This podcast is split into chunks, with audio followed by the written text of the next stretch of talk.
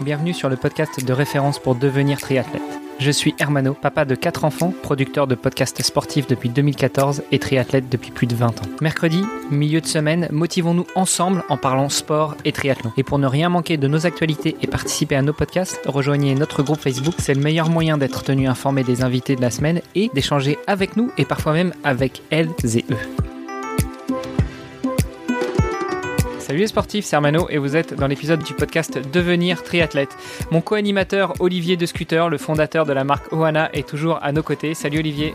Salut Armano et euh, notre invité de la semaine, Valentin Lacroix, qui est un, revenant, pour ainsi dire, puisque Valentin, on t'a déjà reçu en début d'année. On a parlé nutrition, on a parlé aussi de ta contribution au livre qui a été euh, coécrit avec euh, d'autres participants, le livre Devenir triathlète par Oana Triathlon. J'avais une première question pour ce deuxième épisode de la semaine, Valentin. Tu nous as dit que tu étais nutritionniste, diététicien, tu as étudié la micronutrition. Qu'est-ce que ça veut dire que tous ces termes Je, t'avoue que c'est un sacré, un sacré brouhaha. Même au niveau des professionnels, c'est parfois difficile à comprendre. Euh, juste, euh, en tout cas en France, euh, donc soit on est diététicien nutritionniste, donc c'est un bac plus 2, euh, après ce qui nous empêche pas de continuer à se former, moi, comme je l'ai fait avec des diplômes universitaires, ou alors on est médecin nutritionniste. Donc on fait médecine et on se forme en nutrition sur des petites formations.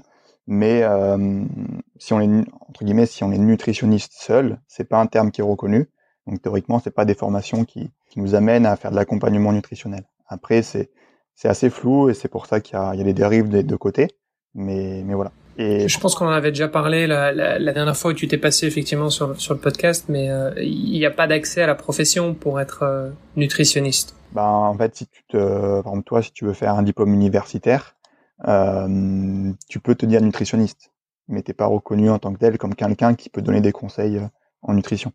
Et ça peut être euh, attaquable sur le plan judiciaire. Oui, donc c'est zone grise, on va dire. Tu nous as parlé aussi de micronutritionniste, euh, formation à la micronutrition. Est-ce que ça rentre aussi dans le cadre de la formation de nutritionniste diététicien ou diététicien nutritionniste Est-ce que c'est encore autre chose? Est-ce que c'est beaucoup plus spécialisé? Euh, on, va peut-être dévoiler quelque chose, Olivier, mais c'est vrai que courant août, on va avoir une invitée qui s'est formée elle aussi à la micronutrition. Donc euh, Valentin, peut-être déjà tu peux nous en dire un petit peu plus. Bah, la micronutrition, déjà, c'est un terme un peu galvaudé, ça fait un peu un peu vendeur de pas mode complètement alimentaire ou autre, mais c'est dans le sens où on, va chercher un peu plus loin que, l'assiette. Donc euh, au contraire, justement, l'assiette, ça reste la priorité. Mais en élargissant un petit peu, euh, on voit que certains micronutriments ont des actions spécifiques dans l'organisme. Et du coup, si on les isole euh, ponctuellement, par exemple pour refaire des niveaux en termes de déficit qu'on a objectivé par de la biologie, eh ben on peut faire sauter des, freins ou en tout cas aller plus loin dans l'approche donc c'est vraiment important de, de voir la micronutrition comme une, euh, une, une plus-value, mais dans tous les cas, c'est la nutrition qu'on fait, c'est on se concentre sur l'assiette euh, de la personne, de l'athlète, et puis euh, on sait que de manière très précise sur certains micronutriments, en termes d'apport d'apport dans l'assiette, ponctuellement, parfois sur des compléments alimentaires, ça peut ça peut être légitime et justifié, mais c'est c'est pas indissociable. Bon, tout ça nous emmène un petit peu aussi euh, au rôle que tu vas avoir euh, euh, pour, les, pour ces Jeux Olympiques. On en a longuement parlé hier. tu vas accompagner six cyclistes de l'équipe de France de cyclisme sur route, donc cinq hommes et une femme, si je ne m'abuse. Qu'est-ce que ça veut dire justement être nutritionniste pour, pour, pour une période aussi courte, alors nutritionniste et cuisinier pour une période aussi courte. Et, euh, et comment est-ce que tu envisages déjà? On a, on a bien dégrossi le sujet hier, tu nous as dit que ça allait dépendre des arrivages, ça allait dépendre des, des ravitaillements, ça allait dépendre euh, des, de tes petites mains qui vont t'aider à aller faire euh, les courses, etc. est-ce que toi tu vas faire une liste de courses et tu vas faire, tu vas voir avec ce qui te ramène? Est-ce que tu vas vraiment être à l'aveugle? Tu vas devoir composer chaque matin avec ce qu'il y a? Est-ce que tu vas faire les repas du matin, du midi, du soir euh, la collation du matin, la collation de l'après-midi. Euh, comment tu envisages ton rôle euh, sur ces Jeux Olympiques de Tokyo? Donc, déjà la, porte d'entrée, c'est l'exigence de la discipline plus toutes les contraintes autour. Donc le sommeil, donc lié à l'alimentation, le moment d'endormissement et les moments où on souhaite éveiller. Donc là, on peut parler éventuellement de, chrononutrition, l'hydratation, donc via la boisson, mais aussi l'alimentation, en termes de, de préparation. Donc on va surtout penser aux fruits et légumes, donc sous forme de, de soupe, de smoothie, de, de jus, de, du cru, du cuit, etc. Euh, et la récupération qui est liée à, aux antécédents et des courses précédentes, donc liées aux apports en protéines, à la recharge en, en glucides et tout ce qui est euh, micronutriments, tout ce qui est polyphénol, les antioxydants, les oméga 3, tout ce qui est un peu euh, super aliment entre guillemets, ce qui va être antioxydant, anti-inflammatoire, etc. Et euh, un point important, ça va être aussi le, le, système digestif qui va être perturbé sans doute. Donc vraiment adapté, soit, pas, soit au cas par cas, soit de manière générale, pour, pour alléger cette digestion. Donc c'est pour ça que ma vision, elle est euh, oui, c'est sûr, ça va être sur place de faire la cuisine, mais en amont, ça va être de faire des menus par rapport à des besoins énergétiques et aussi par rapport aux contraintes. Donc du coup, ben, venir greffer certains aliments à tel moment, comment les cuire, comment les préparer pour, euh, pour avoir cette vision globale de la nutrition et de la cuisine. Alors au moment où on enregistre, euh, tu es encore en France, mais tu, tu pars bientôt sur Tokyo. tu pars combien de temps avant euh, les équipes justement pour euh, je sais pas partir en éclaireur. Qu'est-ce que tu vas faire d'ailleurs là-bas avant? Est-ce que c'est euh, pour la quarantaine Covid?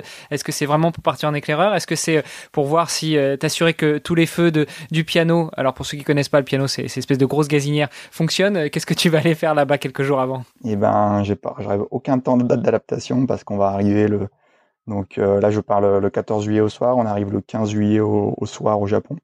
Et ben, dès le 16 je, je serai en cuisine donc j'ai pas tant d'adaptation, donc c'est tout en amont que je vais devoir prévoir, même euh, même euh, même une liste de courses pour qu'on me remplisse les, les, frigos, les congélateurs, les placards en amont pour pouvoir être opérationnel euh, dès que possible.